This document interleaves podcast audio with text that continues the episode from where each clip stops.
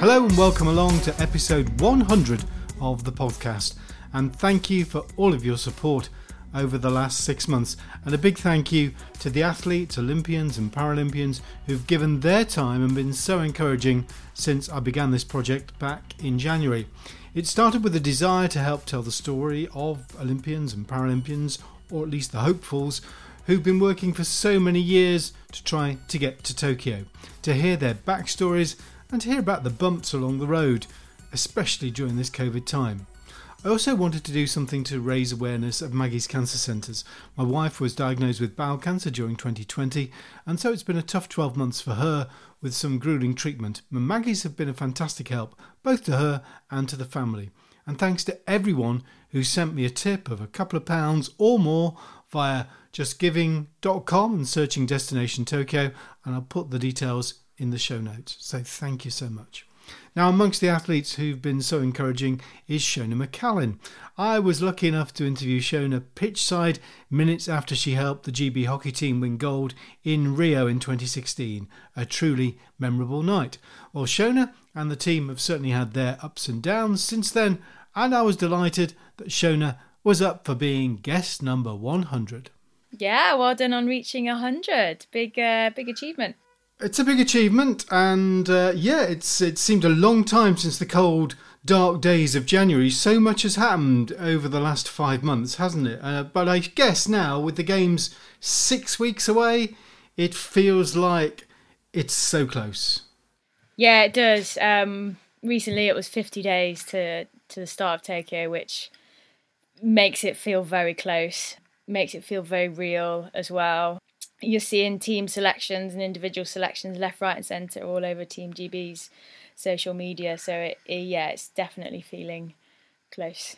And what do you do as a squad in the sort of last? It's probably only a month before you fly to Tokyo. What what are you concentrating on in in training? How much is about preparing for the conditions in Tokyo? What sort of things are you doing? Yeah, so conditions in Tokyo will be a huge factor. Um, so we're doing as much as we can to help with that. So doing some humidity work in the facilities that we have at Bisham, being in heat of 40 degrees and you know up to 80% humidity for up to an hour and a half just to check how we all, all go and what strategies we need to make sure that we're performing and then on the pitch it will just be dotting the i's and crossing the t's and making sure everything's in place um, and that we're ready to hit the ground running when the team that goes out to Tokyo do go out. I guess you're used to tournaments, but uh, it's unlike many other sports, I guess. You know, when usually you might play every week or something like that. But when you're at the Olympics, you're playing every other day. I mean, go, g- games come thick and fast.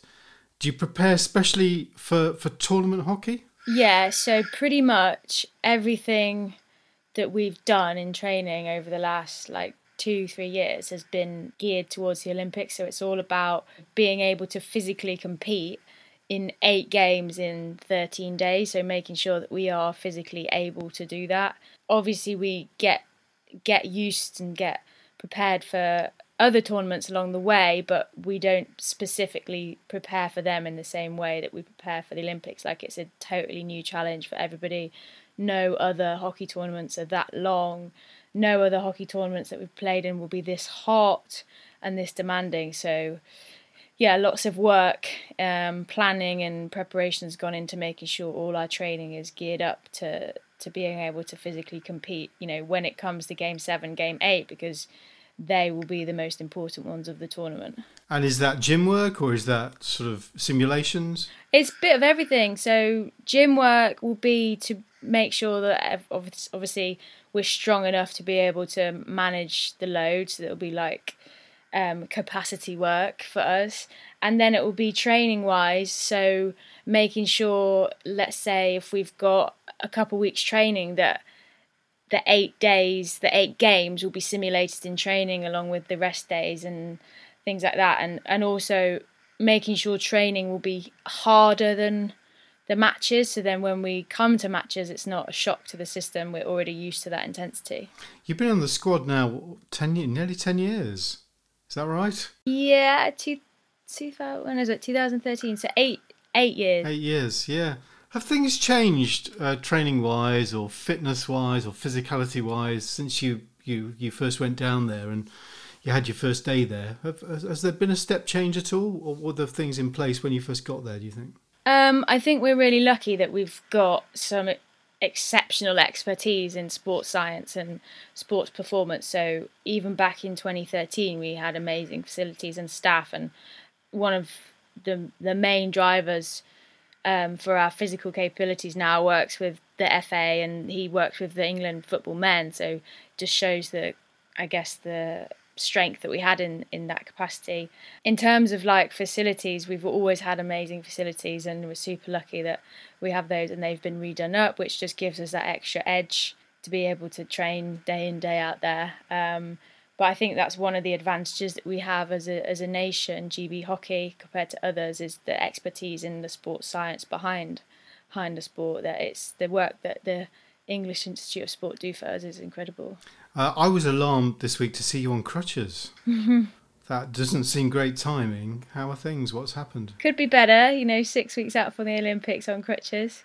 So I was playing in a, a match against USA for GB um, a couple of weeks ago, and I just got hit on the foot with the ball. It's not broken, which is good, but they're just trying to be as cautious as possible with it um, to make sure I get the best opportunity to perform when it comes to Tokyo if, if selected. So I should be fine. They're just a bit of an annoyance at the moment, um, but the foot is feeling good.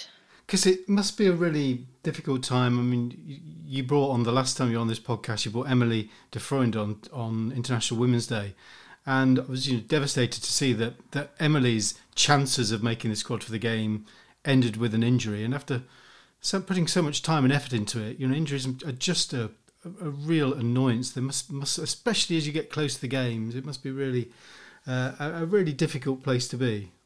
It's it's just unfortunately just one of those things that can happen. Like it, it can happen whenever, and unfortunately, it happened to me. Um, fingers crossed, it will be absolutely fine, and I'll be able to be in contention for for selection for Tokyo. But it is the athlete's worst nightmare to get injured just before major competitions such as the Olympics or nowadays to get COVID before a major competition is also a big risk factor. I know rates and stuff are low at the moment, but to put everything on hold for years of your life and then to be I've got COVID like a couple of weeks before the Olympics would just be devastating as well. So it is about wrapping ourselves up a little bit in cotton wool to make sure that we're making the right decisions in terms of reducing our risk and exposure to it, and also making sure that we can do everything possible to keep our bodies fit and healthy when it comes to injury. Yeah, I think this will be a games where there will be some real hard luck COVID stories because it's not just about getting getting it. It's a, you know, it's almost sometimes being in contact with someone who's tested positive. So you're you're well aware of this. You're you're you're being briefed on it. And you're you're being given all the information. Yeah, exactly. And um, for us, or for me, I just control as much as I can control. So reduce the risk as much as possible. Yes, I still want to live my life, but you know, I won't be going out to restaurants and eating inside any time between now and Tokyo. I don't want to take that risk. I will be limiting who I see.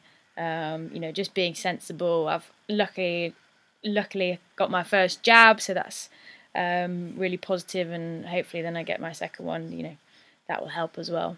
Yes, it must have been great from an athlete's perspective that Pfizer got together with the IOC and Team GB and Paralympics GB and offered vaccinations to you guys. Because you know with with vaccinations freely available for the over 30s now I mean you, you know you you guys aren't far off that are you really? It's a different position too it might have been February. Yeah exactly. So um, there's a there's a couple of the girls in our team who we call them the oldies. They actually got offered it on the NHS because they're in that age ca- category. And yeah, you know, I'm nearly 30, so I would have been offered it sooner rather than later on the NHS. So it was good that we could just sneak in that little bit earlier um, and so that we could get our second dose if we go to Tokyo before then.